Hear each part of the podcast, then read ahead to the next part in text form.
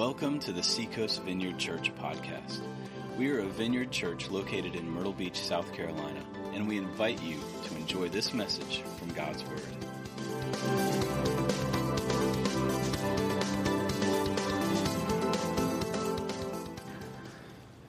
Well, good morning again. My name's Tim. I'm the senior pastor here at the church, and indeed, we are launching this this week. Small groups begin uh, this week discussing. This is uh, you have a DVD and you have a guidebook that you can work through. Again, it's not too late. If you want to lead one, if you want to host one in your home, maybe on the job during break or something like that, wherever you can, and you want to get this, please see Jay out in the lobby, or if you want to join a small group, I uh, I just encourage you to make the journey because it it will be worth it. And uh, at the end of these six weeks, we'll take the uh, eighth week, since we did a little bit of a primer last week, we'll take the eighth week to celebrate over what we've learned and what we're applying to our lives uh, as we finish it up in a couple of months. Uh, surprised by hope. Let me ask you this. Why did you, if you are a follower of Jesus, why did you become a Christian?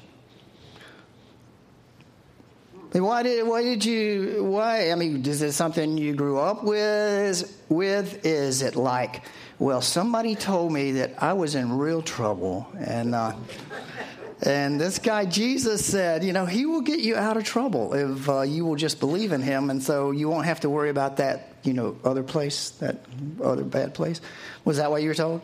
Or maybe you were like okay let's see. Heaven hell hmm and I don't know what you were. I don't know what you were told. I don't know what uh, someone shared with you. I know when it first happened with me, and uh, it was like the lights went on. It wasn't out of fear that, um, honestly, that I decided at that moment, with the grace of God, to be able to to follow through. It wasn't out of being scared of hell. It wasn't out of uh, I didn't even know what heaven was. It was just like the lights went on. It was. It made sense to me. And, and that may sound a little odd, but things have to make sense to me, at least some way, uh, or I can't really wrap my arms around it, or I don't mind struggling, but there has to be some semblance of, of intellectual truth involved in it somehow. And once it was explained to me and I understood the, the problems, I embraced that, and then God began His work. All of us come to Christ, it, and, and all of these maybe are a part of it. I mean, you want your sins forgiven, and probably that would have been enough for me at the time. You know, if I could just be forgiven for all the mess ups and the screw ups that I had made, that's of course wonderful, and that is a part of it. And the other part is, you know, who wants to go to hell? Um, not too many people, and uh, but wanting to go to heaven was not on my radar because I didn't know what that meant, and so um, you know maybe you did and you just you have a great concept of heaven. What we're going to look at in this series exactly how much does the scripture tell us about what is called heaven. And uh, and so maybe that's your idea of being saved but listen to these words in romans 15 13 may the god of hope fill you with all joy and peace as you trust him trust in him so that you may overflow with hope by the power of the Holy Spirit. Now, that I like. That part of life and that part that there is more than just that moment in time. Don't get me wrong. Having your sins forgiven is great, but we stop right there. A lot of us stopped there 30 years ago. We stopped in that moment and we thought, that's what they told me this was about. And that's wonderful because I got a lot of sins to be forgiven of. And that's true too. All of us do. And that's wonderful. But is that it? This hope that Paul's talking about in, in this passage in Romans seems to just it gets larger and larger as we've had our sins forgiven, but suddenly this expectation of good enters our life, and there is more to it than we ever imagined. What, what is that? Well, we're taking a look today at hope for the world, and that is our part, our piece of that hope in the world. And we're going to be launching out this morning in Genesis, the first chapter, over in the 26th through the 28th verse. If you take your hand out, flip it over. There is a fill in on the back side. That scripture is on the back side, and it's going to be up on the screens as well. And so uh, I'm going to read it, pray, and we'll jump into this for the next few minutes. Let's put it up there. Then God said, Let us make mankind in our image in our likeness, so that they may rule over the fish in the sea and the birds in the sky, over the livestock and all the wild animals, and over all the creatures that move along the ground. So God created mankind in his own image. In the image of God, he created them, male and female, he created them. God blessed them and said to them, Be fruitful and increase in number, fill the earth and subdue it. Rule over the fish in the sea and the birds in the sky and over every living creature that moves on the ground. Father, bless your word today. Breathe life on it. Holy Spirit, we welcome you here. You're the teacher. You said you would come and teach us all things, and we pray that you would come and do that right now in Jesus' name. Amen. Well, your first fill in is, is this, right straight out of this text, and that is that you were made in God's image. You were made in God's image. Then God said, Let us make mankind in our image, our likeness. That was the original mission of God for you, for me, for His creation, for His humankind, for uh, the people who are on this earth and have been on this earth for so long. We are image bearers. It doesn't mean we are God but we're image bearers. We have imprinted in us an image of our Creator deep within us. Uh, there's a wonderful vocation that goes along with that imprinting, and that is what we read about in Genesis 1 that we were originally created for. And we were meant to manage it. This image propels us and compels us. And there's this sense of purpose involved in this, and that we were sent to manage what He created. That God sent us here to do that. And uh, you know, if you if you're new to church and you're struggling through whether this thing makes sense or not, or uh, you know, you get to first, second, third chapters of Genesis, and some people really wrestle with this: was there a real Adam and Eve or not? Was there a real Garden of Eden? Listen, we can talk about that another time. Here's the deal: I'll bet you, deep inside of you, you have a sense of purpose. Somehow, deep inside of you, you're not sure where it comes from, but there is this part of you and it sometimes it depresses you because you feel like I was made for more than this. And there's a pulling, a pushing, and and you go, where did that come from?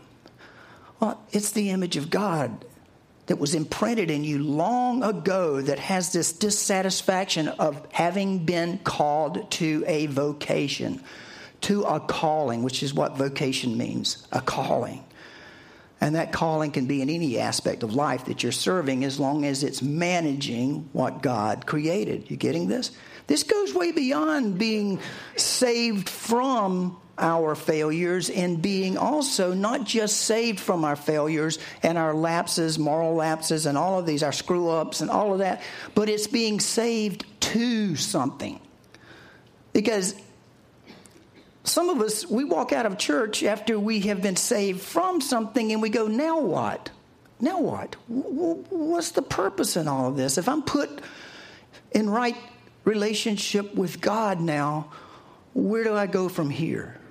And that's what this series is all about is to kind of peel the onion back and let you see the heart of God for his creation for us. And so you were created for that.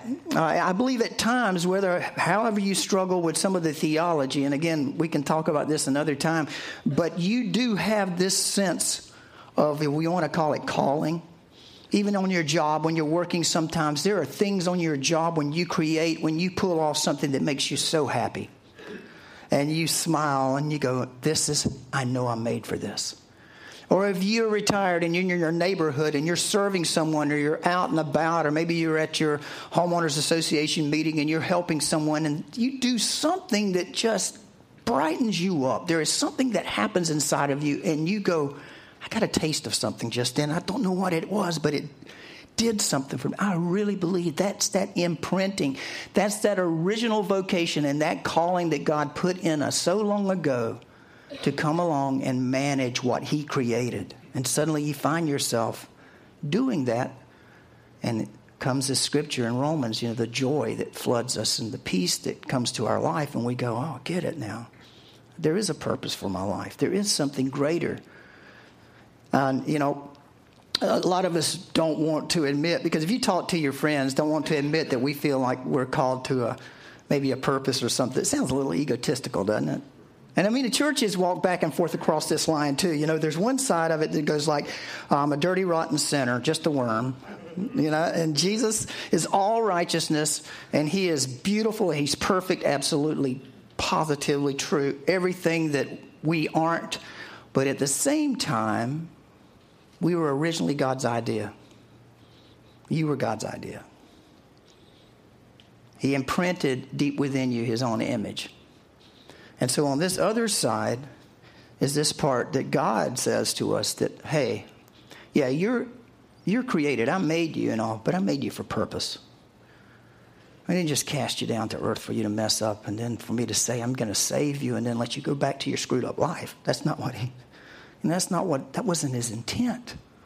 His intent was for us to find the purpose, to participate in the vocation, to come alongside what he is doing in the world that he created, in the world that he loves and he still loves.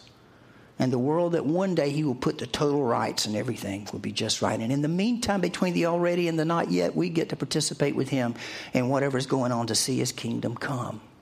I'll bet you, wherever you are in your work with God, there's something deep inside of you that that resonates with. There's something, there's a, there's a part of you that goes, I was made for more than I'm experiencing. We were to be his image bearers in the world that he created. We were to reflect his love for his creation. I mean, look at that animals, the environment, care for one another, work, a vocation of meaning that fed the satisfaction of responding to God's call to that deep part of your life here. Um, nobody will remember this name, but I'm going to say it anyway. Barry McGuire, who was a wonderful Christian, he wrote Eve of Destruction. If any of you remember that depressing song back in the 60s, which we all thought we were on the eve of destruction then. And, uh, but Barry became a wonderful Christian man, wrote tons of great Christian music, ended up with YWAM for the rest of his life in Australia and served the Lord and just a wonderful guy. But, but uh, when Barry was touring the world, I heard him in concert one time, and they always ask you to put your profession down, and Barry would always write reflector. And when he would go through customs and all of this, you know, going he said, reflector. He says, yeah, I'm here to reflect the love of God. How's it going? You see it? You know, he would begin to share Jesus with them. He said, that's my job. I'm a reflector. And, uh, and that is part of our calling creation is to reflect. Now, we're not the creator, but we are to reflect the love of the creator in his creation and to care for it and to love it that is a part of something that I know deep inside of us we all have a sense of that we feel a call to do more than we're doing. And you know, this is God's call, and because it is God's call, it makes sense that we need to stay closely connected with the Creator if we're going to do this. If we're going to be successful at this, we need to be connected to the Creator. Uh, you know, you don't walk into a garden. How many of you guys have gardens in the spring? And you, yeah, some of you do. Well, you don't. You don't plant a beautiful garden and then you go into it like a tyrant. You know, and you just squash every part of the living daylights out of the whole garden and you stomp through your rows and you treat it haphazardly. No, you tenderly care for it. You walk in the right places so you don't walk on the ridges. You step across them. You pull the weeds out. You do everything you can to see that that garden is beautiful. And you care for it and you tend it. You tend it. Now, you see, we had, we had a problem. By the time you get to Genesis 3, it's obvious we got a problem because we have tyrannized the garden. We have stomped it. We have messed with relationships, all of it. It is in a mess, and that's why God, from the very foundation, knew that it was going to have to be dealt with, and He sent His own Son to put things right with us so that we could be put back right again with our original calling to come and care for what He sent us to care for this earth and all that it contains, one another. This. It, it, it's more than just one thing. Do you get this? You go back to the beginning, you look at it. I mentioned last week Jesus, you know, Mary Magdalene coming out of the grave, looking into the empty grave, turns around and sees a man. And it says in John's gospel that she thought he was a gardener. It was Jesus. He is a gardener. And he's putting back to rights, environment the way it should be.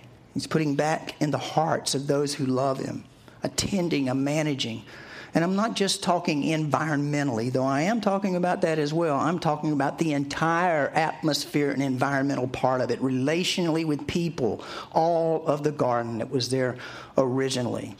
But we had a problem. We've stomped it, we've messed with it. You know, it's bad. And now we're in between that stage when Jesus has come to put us to rights with God, and He will come back one day, and He's left us here and given us assignment to be His image bearers and it's covered up. And if you haven't responded to Christ yet, if you haven't responded, you see it's still there because you feel it. You feel like there's purpose, but you haven't been liberated. You haven't been liberated to be able to act on it fully. Because as that Roman passage says, it comes through the power of the Holy Spirit where that hope flows, and that comes through Christ. Us receiving Him, us surrendering our life to Him and saying, Okay, you, Lord, you're, tr- you're the true image of God. You know, now come into my life and clear off this imago Dei, the image of God in my heart. Liberate, free me to be able to do what you've called me to do in this earth. That purpose, that sense of purpose that I have. In Ephesians 4:24, we read these words, to be made new in the attitude of your minds that's what I'm hoping is going on here today. And to put on the new self, created to be like God in true righteousness and holiness. Put on that new attitude, to be made new in the attitude, and made new in the new self. And that puts us back in the right place for the image of God as image bearers to be able to reflect His love for this place that we live in to one another and also to the world itself. That is our pleasure. That is our call. We live in Myrtle Beach. I mean, you know, the minute my toes step in the Atlantic Ocean, I get the. you know, I mean, the minute the, the wet sand hits my toes, I look around and I can see the Lord just speaking it all. Like, God, this was all your plan every bit of this. Pick up the water and look through your fingers and feel it and feel the beauty of it. And in the springtime, you smell those flowers up and down the beach and the warmth of the sun, and you look around and you go, This is a beautiful place. It's been tainted and it's been bruised and broken and terrorized in many ways, but God, your initial plan and your final plan is a good one for this earth. And you have put me here with your beautiful people you have created and those that are far from you, Lord, to see this earth recaptured back and manage it well. So you carry the image of God. Colossians 1:15 says the Son, Jesus, is the image of the invisible God, the firstborn over all creation. Firstborn, and here we come after him. But he is the image, and that's why when we, if you have not started your journey with Jesus, that's why this morning you want to do that. Because you need the pure image of God in your heart and in your life, and that is Jesus. And He will help you begin to live and to be, able, as a matter of fact, it's the only way you're going to be able to live and to be able to walk that image of God in your life out in the way it was meant to be. And uh, John 14, 9 says, Don't you know? He's talking to Philip. And Philip is, you know, questioning Jesus a bit. And he says, Don't you know me, Philip, even after I have been among you for so long a time? Anyone who has seen the Father, who has seen me, has seen the Father. How can you say, Show us the Father? In other words, how can you say, Well, if God's real, show him to me? How can you say that when Jesus has been here? That's what Jesus is saying. So I don't see God. Look at Jesus. There he is. That's exactly what he said to one of his best friends, Philip. How can you ask this, Philip? You've been with me so long and you're still asking. Where's the Father? You've seen me, you've seen the Father. We're the same. Here we are. I'm the Son, the Father. We're one. We're together. And so there he is. You want to see what God thinks of you? Read the Gospels Matthew, Mark, Luke, and John. Read those. Read them and see what Jesus did. That's God. There he is. His love for humanity. There was a lady named Elizabeth Fry who lived in England back in 1780 to about uh, 1845. There she is. She looks like a kind soul. Uh, Elizabeth was. Uh, at the age of 18, she rededicated her life to Christ, and uh, she was a Quaker. And she began to pray. She says, "How can I serve? How can I serve the people in my town?" she married a very wealthy banker. And uh, one day, I guess she was in her 20s, one day a friend invited her to go to Newgate Prison. Said, I want you to come and see something with me. Newgate Prison was uh, a notorious place uh, for criminals, but not just for criminals, but for women. And what they would do at Newgate Prison is they would arrest women, throw them in the same cells many times with the men. And there would be murderers in there as well as mothers with young children who, have, who had stolen apples just to be able to feed their kids. But they were thrown into the same cells. As you can imagine, uh, back during this time, it was not a pretty place. Everything went on in one cell area. I won't say any more, but it was, it was horrendous. And when Elizabeth saw it and she saw these mothers and she saw these women who were being some of them DTing off of alcohol, and, and others who had just simply stolen an apple but had their one year old sitting by them, having to be in the same cell. She was rattled and shaken. She went back home, she grabbed some blankets and clothes and some food, and she came right back to Newgate. She began handing them out to the women, and she started a program of seeing that all the women not only got fed and not and got clothes, but they began to be te- taught the Bible. She read the Bible to them, and she said it was her endeavor that they would come out with better character than they went in, whoever they were. Uh, she loved them so much that she would go to court with them to try to stand if they got the death penalty, and if she could not get them off from the death penalty, she stood on the gallows with them, praying with them right to the last moment. This woman was committed committed to change, committed to showing people that God cared about them. Uh, it didn't stop there. In the winter of 1819, she stumbled across a frozen little boy in the street. And again, it shook her. So she went, and what did she do? She started a homeless ministry for the children so that somebody could care for the 10 year olds and the 8 year olds and the 12 year olds that lived on the street. She didn't stop there. She was also high up in society, so she was floating around, and you can imagine to her friends. And so she would challenge her friends, How about come and spend the night in the prison with me? Which she had done. And sure enough, a few of them took her up, and they went in, they locked the gates, locked the doors behind her, and she spent, they spent the night in the prison so they could see what it was like. And she started two huge associations to care for women in the prisons. As a matter of fact, a convict ship, any convict ship that pulled up to her port during her lifetime, she did not miss one ship without her going on to it and giving clothes and blankets and food to those women. Not one docked in her area that she didn't care for. Um, she was quite a lady. Her husband actually went bankrupt and her money ran out, and her brother saw what she was doing. Her brother was wealthy too. He stepped in and financed the rest of it, along with the rest of her life, along with uh, some other friends during that period of time. She had 11 children herself. No excuses, right? you have a woman in the late 1700s with 11 children, right? 11 children. And she's carrying, you know, because of what she saw of the image of God, that the garden had been trampled, that the garden was not like it should look and that she wanted to see it brought back to its splendor, brought back to its beauty, back to caring. Elizabeth Fry was, there were not too many women in the late 1700s, 1800s. She was the first woman to go before, it wasn't Parliament, but it was her area of England where she appealed to all the political leaders. The first woman to ever go before and appeal to them. This mother of 11. In 1840, at 60 years of age, at 60 years of age, she started a nursing program. Her program, uh, I can't remember the whole name of it now, but it inspired a certain individual I'm sure you've heard of. Who's the most famous nurse who ever lived?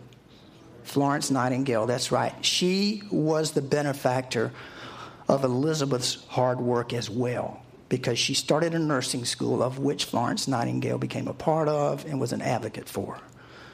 This mother of 11 took what she had and what she saw, and she made the most of what she had with what she had where she was. And that's all God ever expects us to do. To do the most with what we have with where we are.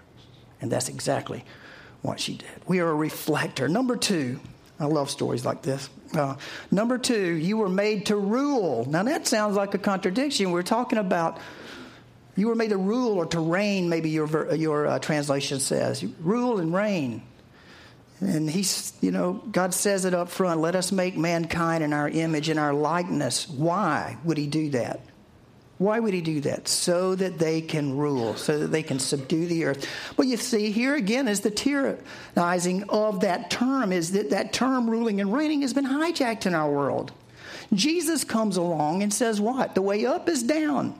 The greatest you could ever do is be a servant to another person, to serve that person, to love that person, to put someone ahead of yourself before yourself, and to care for another individual because the word rule and reign is simply to manage what God has given you, to make more of what He has given you for His sake, to be a blessing to the world. You were meant to rule and reign in that, and you feel that too. I know you do. You're just too humble to admit it. You know, I got such a humble church. Yeah, yeah I was meant to rule, you know. And, that's me, you know. But, but see, our sense of ruling and reigning is, is not a tyrant. Instead of giving the way Jesus set the example for us. And in that is the power of grace and the power of love, just like Elizabeth we saw in her life. She moved forward in that grace and in that mercy. And she ruled and reigned in that place that God called her to. Our mission statement was this. I think we've got it on. Do we have it up on the screen, Elizabeth? Look at this to provide for the clothing, instruction, and employment of the women, to introduce them to a knowledge of the Holy Scriptures, and to form in them as much as possible those habits of sobriety, order, and industry which may render them docile and peaceable while in prison and respectable when they leave it. Boy, did she do it too. She poured her life out. That looks to me like tending the garden well right there. That's like, let me get back to creating and to coming alongside those who bear the image of God and seeing that they bear it well. Eden was a project, it wasn't just a location. In the beginning, Eden was a project given to mankind to manage. It is still given to mankind to manage. It is given to his church to come and be the salt that Jesus talked about, to come and be the light that Jesus talked about, to come and be the city on a hill where there is a continuous ray of hope for everyone here. That is still our call. The call has not changed. It's just that now we have the resources through the power of the Holy Spirit and submitting to Him to be able to start back where we left off. And yeah, we've got a lot to push up against. But you know what? That's okay. That's our joy. That is our hope to be called to this, this vocation. And I love that word, vocation. Because it's not, every, all of life is ministry. All of it is. Every part of it. Wherever you are, there is vocation, there is calling wherever you are, right where you are. Each person.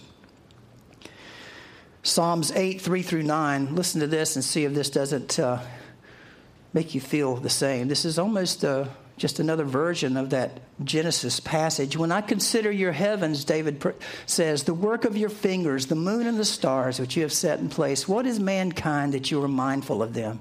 human beings that you care for them. You have made them a little lower than the angels and crowned them with glory and honor.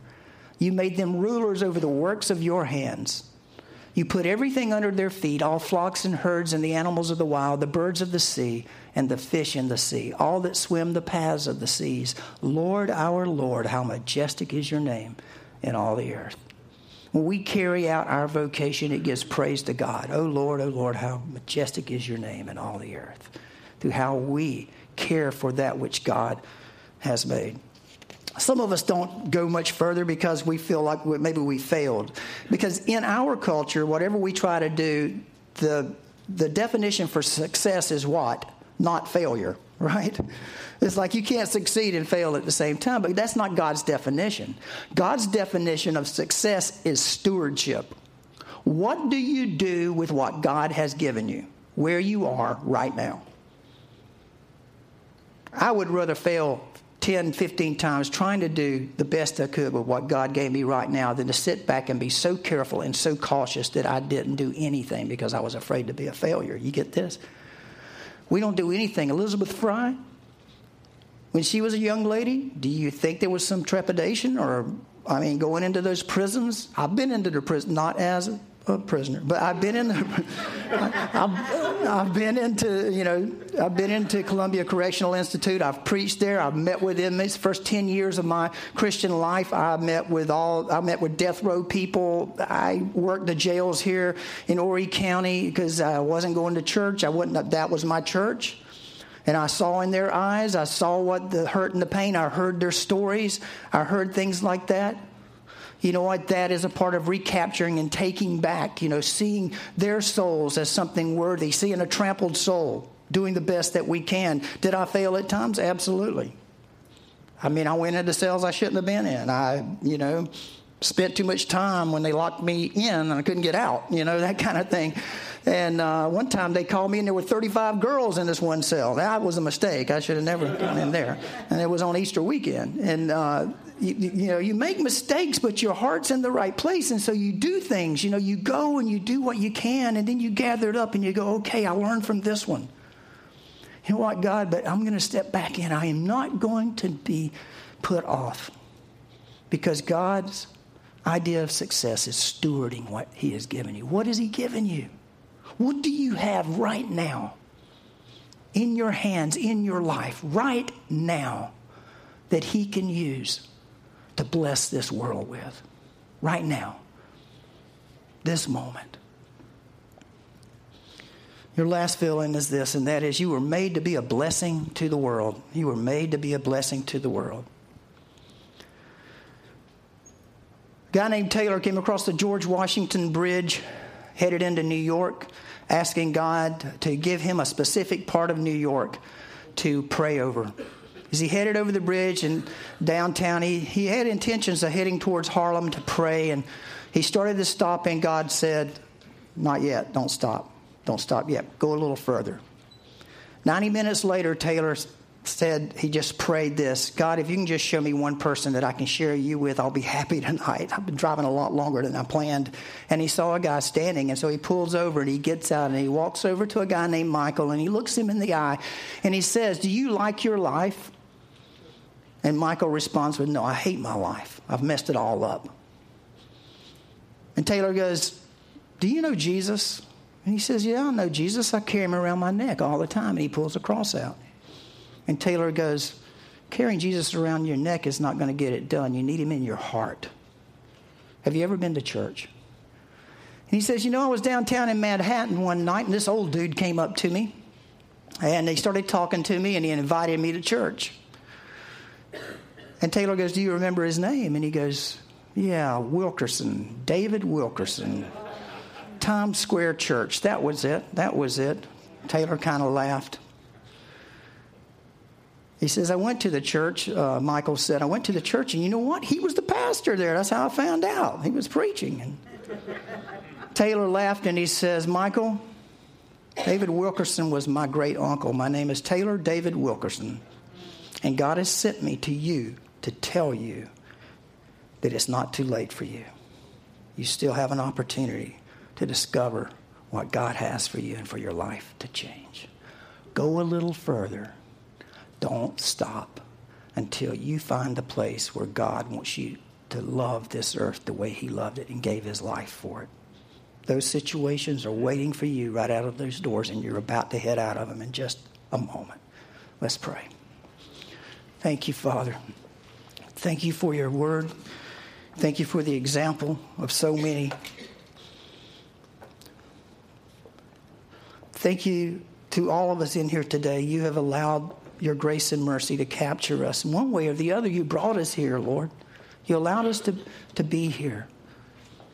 For those of us who have responded to that and began our journey with you and still follow you and still trying to get it figured out, but embraced you and want to let your image, Lord, shine brighter through us, we surrender anew to you. We are meant to be a blessing to this world. We are image bearers. And Lord, you have sent us to rule and reign as your servants, as your gardeners. And Lord, you so loved the world that you gave your only Son, your only begotten Son, And you have invited us to walk with you with that great news and to serve this environment, to serve this community, to serve our friends, our family, our work, wherever we are, with that intention. Give us new eyes to see. And Lord, I pray today, and I would ask as we're praying, maybe this is your time, like Michael's time, like my time was back on May 1st in 1971 when a friend told me about Jesus. Maybe this is your time when you intentionally respond and you go, okay, I feel that, Tim. I know it. I know I'm made for more. I'm ready to discover what it means, where I am with what I have to make a difference. Would you slip your hand up? I just want I want to pray for you. Just let me know. That's me. I want to begin that journey today with Christ. Thank you, Lord.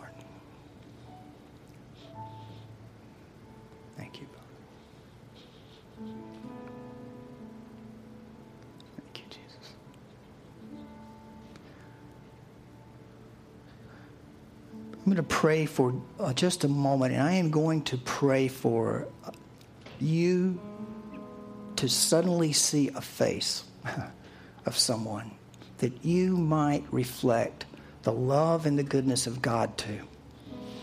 And then when you see that face, I want you to let me know by, by just maybe waving your hand at me so I'll know we, we're all got that person. Father, right now, reveal to our heart who you want us to reflect your grace and your mercy and your care to. Show us right now. Thank you, Lord. I got mine. I got. Anybody? Yes. Thank you. Thank you. Thank you. Thank you. That's right. You're really just letting God know, here I am. here I am, God. Here I am, God. I want to partner with you. I want to join with you, caring for your world. Thank you. You see them? You know, God loves them so very much. So very much. Why don't you offer them up to God, pray for them, just in your own way. Just speak their name right now. Just speak their name out to God who loves them and cares for them. Come, Holy Spirit, fuel our prayers in our hearts. Give us passion, Lord, for your purpose. Come.